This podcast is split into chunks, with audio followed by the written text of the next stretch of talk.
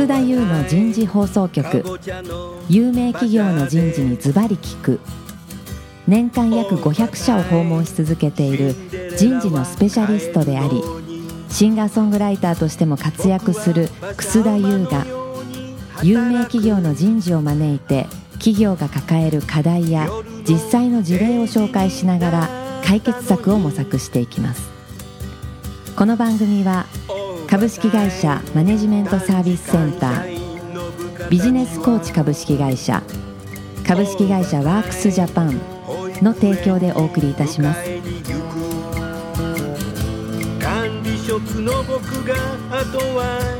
やるから、楠田優の人事放送局、有名企業の人事にズバリ聞く。パーソナリティの楠田優です。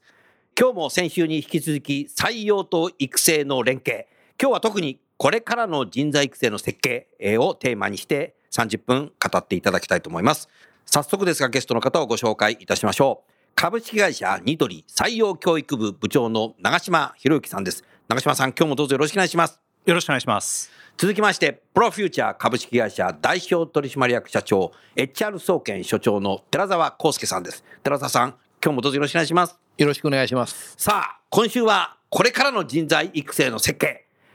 まずその前に長島さん、はい、ニトリさんのこれからのさ、はい、ロマンビジョンじゃないけど、はいはいはいはい、どういう方向向かっていくのこれからですか。うん、今は国内でずっとこう事業を伸ばしてきてですね、はい、これからやっぱりグローバルに展開していくのがまあ基本的なスタンスです。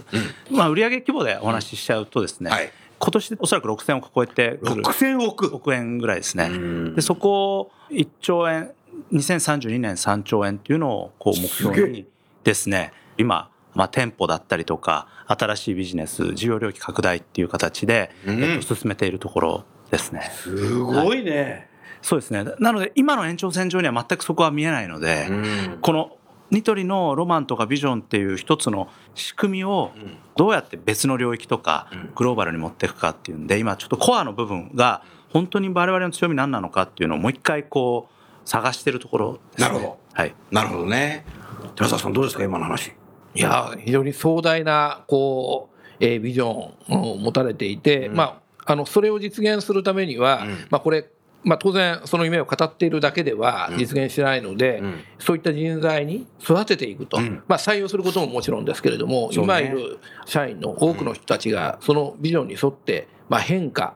成長していかなければいけないというところで、これは本当に人事の役割っていうのは大変だなというふうに思いますね。本当だね。その辺の仕掛けって長島さんどんな形でされてるんですか。はい、まあ、いろんな研修の会社だったりとかに、あるいは大学院の先生なんかにお手伝いいただいてる一方で、まあ、基本スタンスとしては今ニトリの中にあるものではなくて、外のものを見に行こうと。なるほど、外のものを見に行く。ね、僕は一つ言葉社内でよく使ってるんですけども、越境好奇心という言葉を使っていて、越境好奇心素晴らしい。自分たちの枠を超えて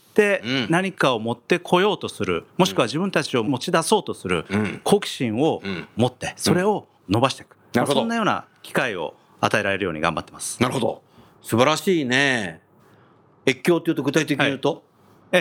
い、もちろんグローバルに出てく部分もありますし、はい、あるいは業界という家具とかホームファッションと言われているところから外の業界に出てったりとか。なるほど、今までニトリがこうまっすぐ純粋に育ってきているので、国内の中で、まあいろんな苦労はあるものの増収増益できている分、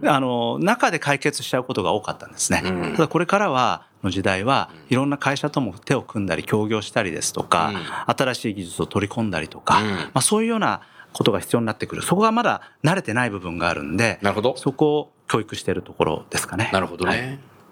はい、よくさ、長島さんはアメリカに行かれてるけどさ、はいはいはいはい、アメリカに研修旅行で行ってるの、あれ、研修ですね。旅行とつけないようにしてます。あ、旅行とつけないようにしてるのね。、はい、まあ、旅行ですけど、旅行だけども、ほう、何人ぐらい行くのあれ。全部で4コースありまして、4コースある。皆さん入社2年目に1回目行ってですね、その後資格試験受かるごとに全部で4回行くんですけども、はい、で合計で年間1000人の方に行っていただいてます。年間1000人、はい、1000人、10日間。1回何日行く？10日間。10日間行きます。はい。1000×10は1万。はい、1万日になりますね。すごいね。はい、そうですね。その後ずっと行ってんの？私はポイントに行って、ただ必ず前半に話ができるようには。アメリカ合衆国のどこ行くの？カリフォルニアですね。いいね、カリフォルニア、はい、僕もね昨年行ったよ、はい、お2回行った昨年サンフランシスコとアナハイム行った2回に分かれて野球ご覧になったんですよ、ね、野球見たねもうさ去年させっかくさアナハイム行ってさ大谷翔平出てきたんだよなんでホームラン打たねえんだよなで翌日ホームラン打ってんだよ俺が来たのに打てよみたいな、まあ、そこはいいんだ、はい、でもあの時さ、はい、あの日さ、はい、長嶋さん行ったんだよね。実は私同じ球場で別の場所で後で帰国してね、この話したら、その先生僕も実はそこ同じじゃねえですかって言ったら同じ日だった。同じです。なんだよ、前もって言ってよかったね。そうでした ね失礼しました。不思議ですよね、こんなさ地球70億も人がいるっていうのにさ野球場で会ってるとか、しかも日本じゃなくてさ、しかもアナハイムだって、ね、行った同じ日に行ってるってのはね。さあ少し横丁に話それちゃったけど、はい、カリフォルニアのどの辺で？カリフォルニアはですね、ロサンゼルスから内陸山の方にですね、1時間ぐらい行ったところですね、はい、もうあれだね、サンタモニカからちょっと山の方だな、はい、そうですね、山の方に行って。いいとこだよな、いいとこなんだよ。寺澤さん行こう。そうですねもうそうですねって言っちゃったよみたいないんだけど場所はホテルはよろしくお願いします。なるほど。そこに行って具体的に、例えばどんなことやるの？基本は例えばアメリカであればウォルマートとか、なるほど、あるいはターゲットとかそういうお店を研究していく分ですね。オペレーションとか、なるほど、ショップフロント、お店を。ウォルマートはすごいからね。そうですね。この番組ね、はい、ウォルマートの HR の方ね、たくさん聞いてます。そうですか。はいはい、多分ウォルマートの方もニトリさんのお店見に来てるかもしれないどうですかねなるほど。なんでカリフォルニアなの？カリフォルニアが我々が見てる中では最もこうリテールの競争は厳しいところで、カリフォルニア。そうなんだ。そうですね。変化も早いので、例えばウォルマートがアマゾンに対抗してお店にピックアップのタワーを作ったりとかっていうのが最初に導入されるケースが多いんで、すごいもんね。そうですね。そういう意味でカリフォルニアにしてます。なるほど。はい。そしてやっぱカリフォルニアで5日間なり10日間なりね、こう行って、若い人たちが、じゃあこれを世界で、日本で、新しいビジネスをどういうふうにやろうかっていうことをみんなで議論してるの。はい。で、今年からはですね、一部、4回目、3回目、4回目になる方に関しては、例えばシリコンバレーの方に行って、なるほど、いろんな新しいカルトレーンで行けばいいな。そうですね。そうですね。すみません、詳しいです私。よく乗ってますあれ。新しいビジネスなんかもこう見てもらってですね、そこもしっかりと取り込んでもらえるような内容にちょっと変えていこうとしてます。寺澤さんどう？いや、第4次産業革命のさ、メーカー流通革命だねこれ。そうですね。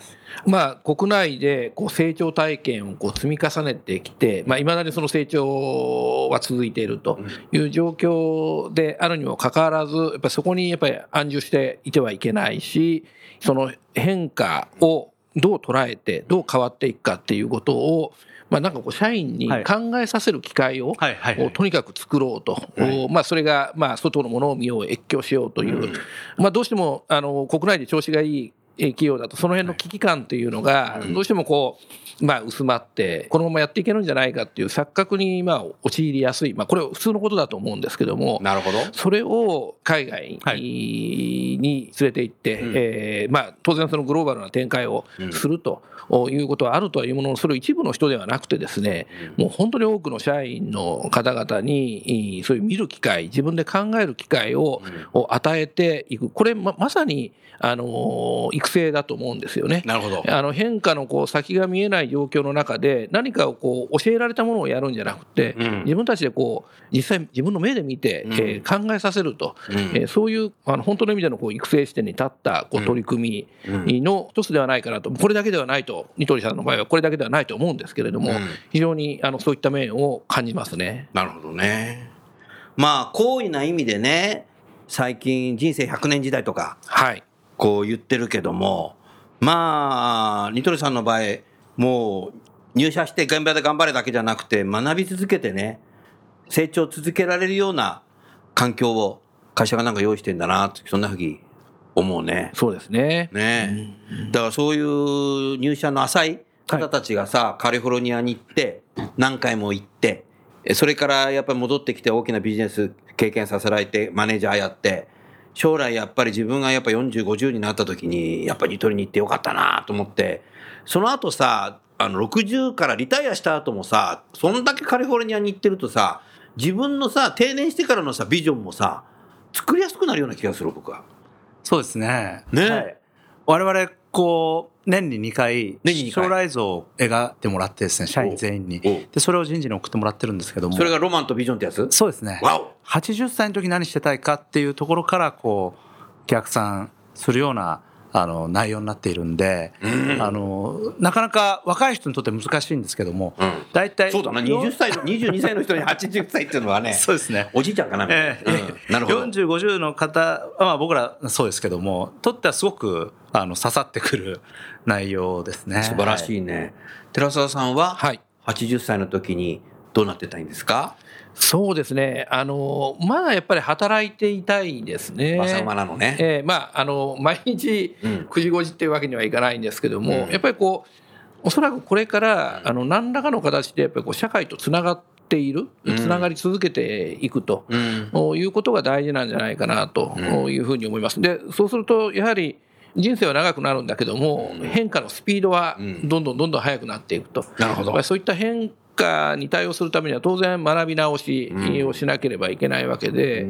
ん、そういう学習して、新しいものを得て変わっていくっていう経験をですね、企業の中でどれだけできるかっていうのが、まあ、企業としては与えられる価値なんじゃないかなと思いますね。なるほどね。まあ僕の先輩大先輩でもう80、85、90ぐらいになっちゃってる人いっぱいいるんだけども、20代の頃から知ってる人たちってやっぱりね、80になっても学び続けてる人はね元気だよね。で65歳ぐらいから少し引退モード入って仕事とか減らしてくるとね、もう70ぐらいから少し老いてきちゃうんだよね。そうするともうどうでもいいやみたいな、外出なくなってって老いてっちゃうっていうのがあるんだけど、だからやっぱり新しいことに貪欲で学び続けていくこと自体、それから社会とか人とつながりがある人っていうのは結果的に健康であればもう生涯現役で働けるんじゃないかなっていうのを思うね。この前さ元慶応大学の塾長のさ清家敦さんにさ HR エグゼクティブコンソーシアムの新年会で来てもらって講演してもらったんですよ。でその時に言ってたのが、男性は健康寿命が72歳までって言って、で僕も清家さんに僕72まで働くんですよ、社会人50年で引退するんですって言ったら、裏のあそこの控え室でさ、いや久保先生は80までですよとかって言われちゃったけどさまあそれはいいんだけど、はい、やっぱりね みんな、 なんか長く働くっていうのがね当たり前になってくるかもしれないね、はい、そういう意味では80歳の時のビジョンっていうのは、はい、20代30代じゃ分かんないけど、でも40代でさそれを問われる、人と全くそういうのをとらわれずに毎日しくしく仕事して気がついたら60歳になる人とはだいぶ違うと思うね。そうですね。長嶋さん80歳何すんのよ。80ですか、うん、僕は昔はもう50ぐらいで引退して南の海でって考えてた。南の海で、なるほど。ニトリに入ってからですね、随分教育の大事さとか、うん、ロマンとかビジョンの考え方みたいなものに影響されてですね、うん、やっぱりこう一生働き続けたいなというか、何かにこう貢献してたいなっていう気持ちが強くなりましたね。なるほど、はい、なるほど、いいね、いいですね。100年時代っていうとリンダ・グラットンさんがですね、はい、ロンドン大学の100年という長い人生の中で、これからどんどんどんどんその学び直し働き直し人生のステージっていうのはどんどんどんどん変わっていく中で、人間というのは変化に対応しながらまあ成長していくということが大事だという話をされた時にちょっとご自身のお話をされていましてですね。お、そうなんだ。それあったんだよね、あなた。あ、そうなんですね。はいはい。でその時におっしゃってたのは年齢で一律に言っちゃいけないとおっしゃっていて、まあ年齢を重ねてもまあ当然元気で働ける人もいるし、また働き方も多様になっていくということで、なので年齢で一律で決めるんじゃなくて、その人を見てその人が働ける、頑張れる、非常にこの能力はいまだにすごく秀でていると、でそういったところをちゃんと見てですね、個別の雇用契約であったり個別のステージをこう会社は提供するというふうになっていかなければいけないと、いうふうに言われていて、そういう中では、日本も今定年制どうなるっていう問題があるんですけども、大きな方向性としては、一律で決めるんじゃなくて、多様な選択肢があるっていうふうになっていく、そのためにもやはりいつまでたってもこう学び続けるような教育というのが大事で、企業がそういったものを提供し続けられるっていうのが非常に大きな企業価値になっていくというふうに思いますね。なるほど。アメリカ合衆国に行った時に、向こうのアメリカ人の HR の人に、なんで日本は60歳の誕生日プレゼントが明日から会社来なくていいっていうプレゼントなんですかって言われた時にはい、これから変わりますって言って帰ってきちゃったんだけど、あれから6年経って変わってないんだけど不思議だよね。向こうジョークうまいんだけどさ、アメリカ人さ、相当ですよ ね。60歳の誕生日プレゼント明日から会社来なくていいっていう、だからそこも変わってくんだろうね、人によって違うよね。そうですね、僕なんか65歳なんてこんなフルタイムでさ、番組もやってるけど、59歳で死んじゃったやつもいるしさ、同じ中学のクラスメートで向こうの方が元気だったのに、なんで人って違うのかなって考えるんだよね。だから誕生日プレゼントじゃないよねこれ。そうですね。長嶋さんも長生きそうだね、あなた。家計的には長生きそうですけど、家計的にはね、もう仕事もちょっと抑えていかないと。仕事も確かにそうだよね。もう僕なんかプロフューチャーさんもどんどん仕事を入れるからさもうなおさら馬車馬になってきちゃったけどさ。いや、先生の年は考えてないですねなるほど。少しね話がそれましたが、非常に面白いけども、だからやっぱり一律なこう底上げっていうのも必要だけども、育成っていうのはライフステージに合った形でのなんか両面でのなんか設計っていうのも必要なんじゃないかなと思ったけど、その辺いかがですかね。その意味で言うと、やはりタレントマネジメントのシステムだったりとか、eラーニングだったりとかをもっとこうつなげてですね、その人たちがどういうことに関心を持ってて、何をやりたいのかっていうのにこう個別にこういろんなラーニングが提案される、そういう仕組みをちょっと今作ろうとしててですね、いろんな会社さん、ちょっとまだ会社名言えないですけども、会社さんと協力してですね、今もらってるところです。結構こう思い伝えるとですね、皆さん A 社と B 社つないでなかったものをこうつないでくれたりとかあるんで、今ちょっとそういうような渦をちょっと作っていきたいなというふうに思ってます。ああ、いいね。もう寺澤さん、タレントマネジメントはさ、日本に上陸してきた時は次の役員候補とか次の幹部候補だけやってたけども、僕はね、この間タレントマネジメントの外資系のね企業のジャパンの社長と対談したんですよ。これ HR エグゼクティブコンソーシアムの冊子にね、対談あれが載るかと思う。そこでも言ったんだけども、やっぱり2020年に4月に大企業は同一労働同一賃金しなきゃいけないので、正規非正規の問題が出てくるので、その今までの非正規の方もさ、きちっと給与とか賞与も正規と同じにしていかなきゃいけないので、多分そこもね、きちっとタレントマネジメントシステムにこう入れてさ、正規にしていくのかとか活躍していくのかってキャリアもきちっとやっていかなきゃ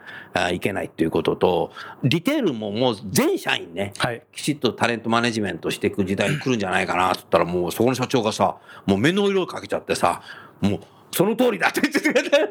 僕は別にそこの会社のセールスマンでも何でもないんだけど、でもそういう時代がね、ついに来たね。で、そういう意味でもリトルさんもそういった形でタレントマネジメントしていくんだ。そうですね、もうこの秋にはこう皆さんがそれを楽しめる状態を作りたいと思ってます。もうね、タレントマネジメントの活用の仕方がね、次の時代入ったよ。よくね、社長っていうのはタレントマネジメントの中から作成さ作ってできるもんなのか、社長っていうのは外から来るものなのかで議論してさ、僕はさ、結構さ、一時さ、社長は外から来るもんだっつって、結構そこの会社もさ、後工程でさ、社長外から来ちゃったんで、タレントマネジメントなんかさ、停滞気味になっちゃったんだけども、やっぱりこれからやっぱり社長になるためだけじゃなくて、全ての社員が育成していくっていうことで、やっぱ個別にも見れるようにして、その人に合った形のライフステージに合った形で育成していくっていうことでね、やっていくっていう時代になってきたんだろうね。タレントマネジメントの使い方が変わってきたんじゃないかなと思います。テクノロジーの力がだいぶこうついてきたというか、追いついてきたって感じ。テクノロジーが良くなってきたし、やっぱりタレントマネジメントシステム相当バージョンアップしてきているので、もうこの HR テクノロジーはもう倒してやってほしいな。いい、素晴らしい道具だと思います。道具だよね、そうだよね。いやー、すごいな。少しそのニトリさんの人材育成制度の将来の少し考え方、あなたのそのビジョンはい、少しさ構想だけでもいいから、ニトリ大学の話でもいいや。あ、ニトリ大学ですね。なんかいただけますか。はい。まあ今大学院であったりとか、まあ、先生とかといろいろお話しさせてもらっているところなんですけども、まあ、もちろんさっきおっしゃってたようなこうサクセッションプランなんかにつなげていく部分もあるんですけども、基本的にはこれからニトリが進まなくてはいけない道、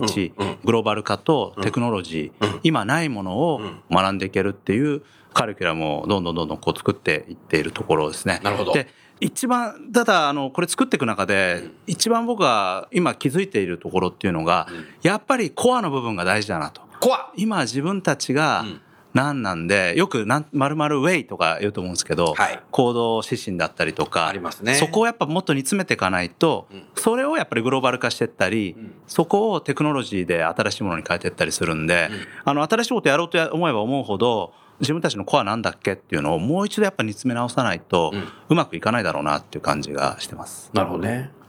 寺澤さん、何かご質問ありますか。そうですね。長嶋さんにまたお聞きしたいんですけども、教育マイレージ制度っていう、はい、はいはいはい。ありますよね、はい、これまあ、自己育成を行った人に、まあ、よりこうメリットを提供するような制度かと聞いてますが、はい、ちょっとこれ興味深いので、はい、ちょっとご説明いただけますか。はい、これからもバージョンアップしていこうとは思ってるんですけども、現時点では例えば研修に参加したりとか、あるいは何かの表彰されたりとかっていうので、ある一定のマイレージが渡されまして、そのマイレージ貯めていくと呼ばれてない時でもアメリカ研修に参加できたりとか、あるいは何らかの教育を受けるチャンスがあったりとか、学んだことがさらに次の学びをチャンスを渡すっていうようなもので、比較的こうアナログにやってきていたんで、今後はタレントマネジメントのシステムの中でもっと有機的にこう、例えば人に何かを教えた時にそのマイレージがもらえてっていう、いいエコシステムみたいなものにこうちょっと変えていこうかなとは考えてます。はい、いや、これ素晴らしい仕組みだと思いますね。まあ成長意欲がある、また自分で考えて自己投資をして成長していこうとする人たちがどんどんそのマイレージがたまり、会社からまあ評価され、また学ぶ機会を与えられっていう、こういいこうスパイラルっていうのをこう促す仕組みですね。これまさにまあニトリさんがこれからこの変化の時代でより成長していこうというところと非常にこう合致する、つながるいい仕組みだと思います。自分で成長しようとすることをやっぱり内発的に自立してね、学び続けられるようにする、これ仕組み、はい、いいだね。なんか待ってて、はい、なんか受けろって研修受けるだけじゃなくて、はい、なんか呼んでも来ねえぞみたいなやつがいっぱい作ってるんじゃなくて、はい、そうですね、はい、自立するねこれ。まあそうですね、うまくこう回っていくとですね、いい効果出ますね。はい、それをきちっと垂れ真似で管理しながらさ、どういうスキル持ってる人、能力ある人がさ、はい、どこにいるんだと、はい、じゃあ新しい事業部に彼を持ってこよう、彼女を持ってこようとかっていうことがこうできるようになってきたら、そうですね、なんかすごいねこれ。はい、すごく皆さんがやりたいことを自然とやってたら、ビジョンが達成できるっていうのが究極的な目標かなと。本当だよね。はい、いかにこう勝つ人材をさデベロップメントしてるかっていうのがなんかよくわかるねこれ。そうですね。すげえな、ワクワクするね。ありがとうございます。はい、直島さんのキャリアってこういろんな企業で経験してるけども、はいはい、やっぱり今まであなたのキャリアって相当今のニトリにとってさ、はいはい、貢献できてんじゃないかなと。結構海外経験してんじゃないかな、はいはい、まあそうですね。海外どこの国に駐在してたの。僕はマイアミにですね。マイアミね、素晴らしいですけど。ニューヨークからフォートローダーデールちょっと先だ、はい、そうですね、ね、はい、ローカルの飛行機乗ってる。マイアミは直接行けないからね、そうですね、いいとこですよ。はい、あそこにいたんだ。そうですね、そこで大西洋を見ながら、大西洋、そうですね、見ながら主にですね中南米の国々を、中南米こう点々と回ってたっていうところですね。素晴らしいとこにいたね。はい、素晴らしい場所でしたね。部下がですね、面白いもんでこうニカラグア人とかメキシコ人とかこう10人いる部下が全員国籍が違うみたいな中でやってて、その時に、そうですね、その時に僕は組織ってものに目覚めて、それまではあまりこう人事の考えて頭になかったんですけど、給料計算してる人だと思ってたんでなるほど時事で給料計算してる人だと思ってぐらい、意外とねそれ多いよ、多いですよね。今ねこれ番組聞いてリスナーもね、はい、自分だって言ってる人もいる、多分いるんじゃないかな、ペイロールだと思ったんですけど、そうじゃなくてこういうものをマネジメントしてったりっていうのをいろいろ本読んだりとかしていくと、あこれ面白い、なんで今までここに全くかすりもしないで生きてきたんだろうかって思いました。もうマイアミのビーチにこう立つとさ、大西洋がさ、もう水平線がずーっとあって、ね、島が一個もなくて、ね、あ水平線が、あ地球って丸いんだ、はい、丸いですね、ね、はい、それが分かるし、でマイアミから見た大西洋って空の色と海の色が、はい、海の色なんか綺麗なんだよねあブルーが、はい、何なんだこれみたいな、すごいですよ。そうですね、はい、もうそう向こうはもう南米だもんね。そうですね。ね、南米でこっち側がもう英国ロンドンになっちゃうしね。そうなりますね。あ、はい、あそこにいたんだ。ね、他はあとは日本ですよ。あとはもういろんなこう B2B の営業だったりとか。うん、あそうだったっけ？はい、うん。そんなことをやってますね。まあ担当日本からいろんな国担当したりしましたけど。したけど。どんな国担当したの今まで？ヨーロッパが多いですかね。ヨーロッパ、はい。まただからマイアミと違うんで、南米じゃないんで、このヨーロッパ。そうですね。はい。そうするともういろんな大陸を見てきたっていう。まあそうですね。出張ベースとか短期滞在とかになりますけど。やってたの。はい。そういうことやっぱ経験エクスプレスしてるから、はい、今のニトリさんでさ、またカリフォルニア行ったりさ、若い人でさせたいって思いとさ。はい。自分の経験を若い人にしたいということと、ね、はい、今のミッションをあなた自身が果たすためにもその経験に生きてるんだろうね。そうですね、本当にこう経験してもらいたいなという思いがすごく強くあるんで、一人でも多く、まあ、そういう新しい経験させてもらいたいと思います。寺澤さんすごい経験してるよね。そうですね、人事って過去はまあ管理する側、うん、まあ事業っていうのは自然にこう高度成長の時には伸びていって、うん、まあ、なので人事はこう管理をして、まあ、間違いが起こらないようにしていくと、うん、ところがまあこういう変化の時代の中で、はい、企業のその事業戦略がなすかなさないかっていうのが、うん、まさに人事の取り組みにかかっていると、うん、まあ、言うまでもなく、だからこそ今日本は働き方改革だとか、うん、そういったその人事が経営と一体となって大きな変化を生み出していかなきゃいけないと、うん、いうことがまあ当然言われてるわけですけども、うん、まあ、なんか長嶋さんがそういう気づきをですね、人事に対してまあ得て、まあ、事業観点でいらしたのがその人事の重要性に気づき、はい、今に至るっていうのはなんかこう象徴的な今の流れに沿っているように思って興味深いですね。うーん、もう僕が聞いててニトリは人材豊富だなというふうに思ったねそうですか。うん、だからそういう人方がいっぱい入ってきたんだよね、はい、多分ニトリね、まあ、そうですね、はい、やっぱりねニトリ会長好きなんだよ。あなたもそうだけど。そうですね、はい、好きなんだよね、はい。ニトリ会長のやっぱりすごさってあなたから言うと何なの？まあそうですね、まあ、一つは徹底してるっていうことかなと思いますね。厳しさもあるんでしょ？あ、もちろん厳しいですよ。例えばこう言ってること方向性をこう勘違いしてたりとか、うん、基本的なところができてないってやっぱりそう厳しいですね、うんうん。ただ大きな枠ではやはり結構決裁権をごとくれますので、うんうん、決裁権をくれるの、はい、実際の決裁権じゃないんですけども、自分で判断してやっていい仕事をするっていうところを大きくくれますんで、そこがうまい、はい、いいね、うん、そうですね、醍醐味があるね仕事する。そうですね、はい、なるほどな、はい、わかりました。それじゃあこれからの人材育成の設計と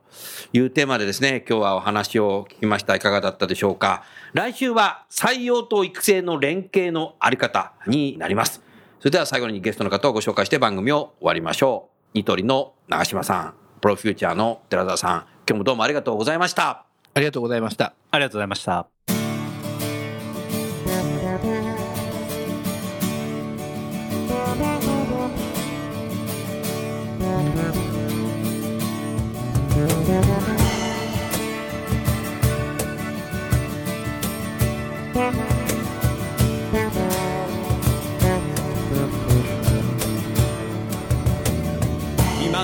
今日の話はいかがでしたか。楠田優の The Times Will Change 時代は変えられるとともにエンディングといたします。この番組は日本最大級の人事ポータルサイト HR プロのウェブサイトからもお聞きいただくことができます。 HR プロでは人事領域に役立つさまざまな情報を提供しています。ご興味がある方はウェブサイトをご覧ください。この番組は企業の人材戦略・人材育成のプロフェッショナルカンパニー株式会社マネジメントサービスセンター、人と組織の生産性を高めるビジネスコーチ株式会社、企業の人材採用支援・キャリア支援を通じて人と企業の持続的な成長と価値創造に貢献する株式会社ワークスジャパンの提供でお送りいたしました。それでは来週もお楽しみに。みんなで変えよう。できない理由を述べている場合ではない。